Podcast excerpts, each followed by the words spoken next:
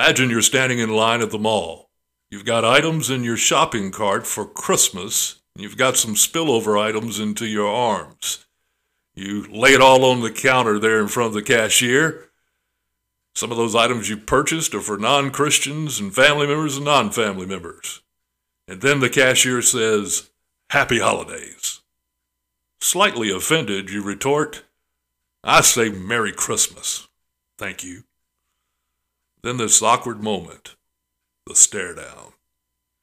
This is Thought Capture. I'm David Pierce, your host. In this series of podcasts, we're stopping to think deeper about the issues that we have reacted to in the past without much thoughtful consideration. There is a better response that best represents the kingdom of God. Please wait until I give my spiel before you give me the thumbs down or fire off an angry email. Nowhere in the Bible are we told to celebrate Jesus' birthday or force the culture at large to keep December holy and about Jesus. It's hypocritical, by the way, to enforce purity on the culture when you spend gobs of money on gift giving, Christmas trees, and parties that you attend where the Savior's hardly even mentioned.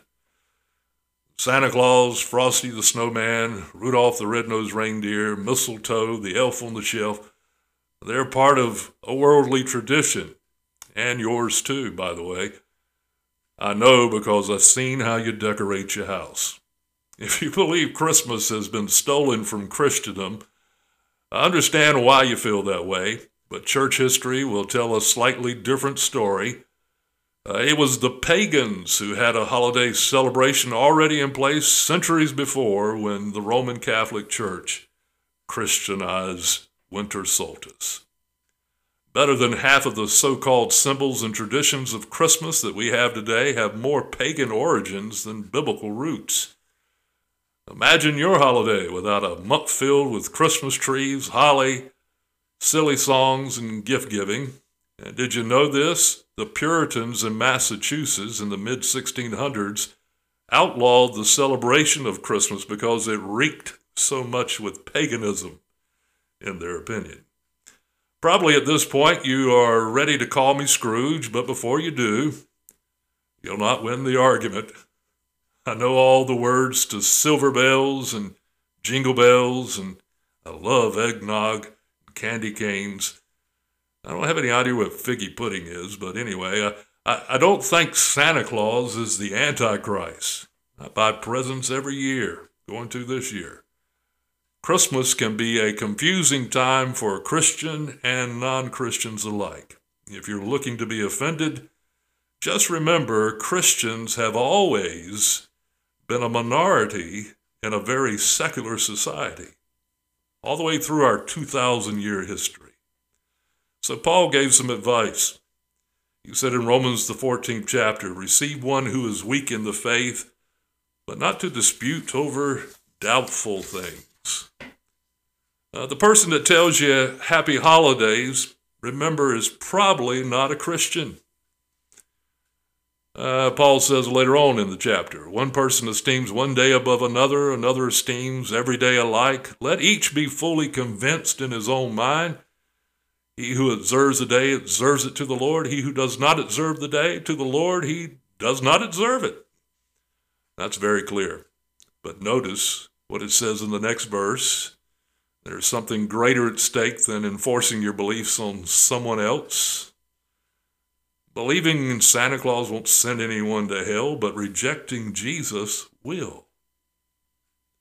That's why Paul said, For none of us lives to himself. No one dies to himself. If we live, we live to the Lord. If we die, we die to the Lord. Therefore, whether we live or die, we are the Lord's. He says later on, But why do you judge your brother? Why do you show contempt for your brother? We all stand before the judgment seat of Christ. It would be better to engage those happy holiday people with a gentle answer. Not that I'm offended by your secularism, kind of Grinch response. Santa Claus is the world's celebration of gift giving and family gatherings. Hey, what's wrong with that?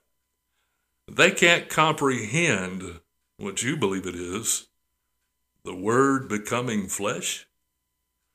Unless you create a friendly relationship with them and tell them what the significance of what happened when Jesus was born.